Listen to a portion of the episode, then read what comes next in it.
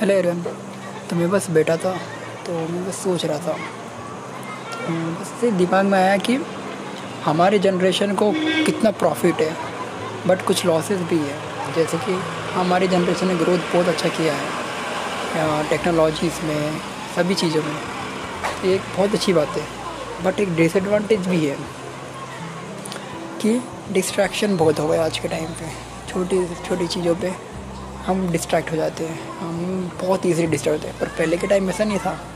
पहले के टाइम हमारा माइंड बहुत फोकस था और बहुत पावरफुल था एक्चुअली आई कैन से अभी इतना पावरफुल नहीं। अभी हमारा क्या हो गया है ना टेंशन हर तीस सेकेंड में नया कुछ चाहिए रहता है। तो एक ही हो गया। इसके अलावा एक और चीज़ मैंने ऑब्ज़र्व की सो so, ये इम्पोर्टेंट नहीं होता है कि तुमने कितनी बुक्स पढ़ी हैं। इम्पोर्टेंट ये होता है कि तुमने कितनी बुक्स पढ़ी है, कितनी चीज़ों को अप्लाई किया है और कितनी चीज़ों को तुमने सीखा है। हम बुक्स पढ़ के छोड़ देते हैं। और बाद में क्या है, कुछ काम आती नहीं। बात ये इस टाइप का हो गया जैसे कि हमें डॉक्टर ने गोली दी, हमने जेब में रख ली, बाद में खाएँगे।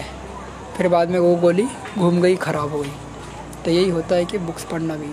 अगर आपने बुक्स पढ़ा है, उसको अप्लाई नहीं किया है तो वेस्ट है no use but zero point zero one percent फ़ायदा होता है कि कि तुम पॉजिटिव रहते हो बुक्स पढ़ने से। बट लाइफ में चेंजेस नहीं आते हैं। लाइफ में चेंजेस जब भी आएँगे, जब तुम बुक्स को पढ़ के अप्लाई करना स्टार्ट करोगे।